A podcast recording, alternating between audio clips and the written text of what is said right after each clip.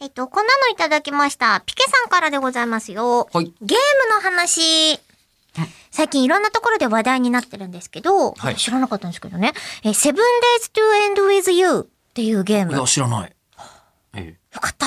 ちゃんと説明してくれてます。えーはいい、わゆるノベルゲーとか言われるアドベンチャーものなんですけど、これがまあ面白くて、とえ。うん。えー主人公は記憶を失っているせいで言葉が全く理解できなくなってるんですが、うんそのせいで画面上の文字やセリフは全く意味不明なんですよ。うんえー文字化けしたみたいな感じで。うんそれを徐々に翻訳していくことで、世界と自分の存在を理解していくっていう内容なんですけど、あ、あれを指してるってことは、この言葉は何々かなとか、あ、あれでも何々だと次の言葉と食い違うなとか、ああ、これ何々ってことは、あの時はああ言ってたのかとか、言葉で世界が作られていくのが快感だったり、話してることがわかるようになることで、その人への感情が芽生えたり、プレイしていると言葉について考えちゃって、え岡野谷和夫先生とか、え笹原博之先生のお話がちょっと蘇ってきたりもしました。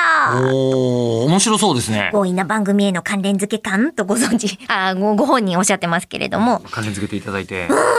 いや、面白いですよね。さ、あの、この間、昨日かな読んだ、その、こう出題されているものをどういうふうに捉えられるのか。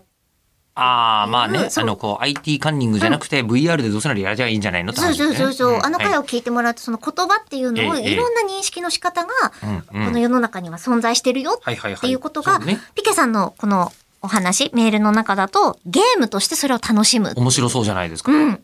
ことなんですけど、え、これやってみたいですね。セブンデイ s to End with You っていう。どこでできるんだろもうわかんないですけど。う。ノベルゲーと言われるアドベンチャーもの。画面上で一人でやっていくのかなあ、コンピューターゲームなんだ。コンピューターゲームなんですかうん。あ、本当だ。へえ、そんなに人気なんだ。え、一緒にやったりとかではなくて、やっぱその画面を見てるから自分一人でやっていく感じなんですかね。あ、本当だ。なんか、あの、今、画面見えてるんですけど、全く、あの、日本語でも英語でもない文字で表示されるんだ。ほー。なるほどね。暗号解読みたいなところにもなるほどね。近いし。へえー、面白い。面白そうですね。なんか謎解きゲームとかもね、うん一時期すごくこう市民権を得て、うん今もね広まってますけどその場に行かれないとまた謎解きの形も変わってきてたりとか最近するじゃないですか。うんうんうん。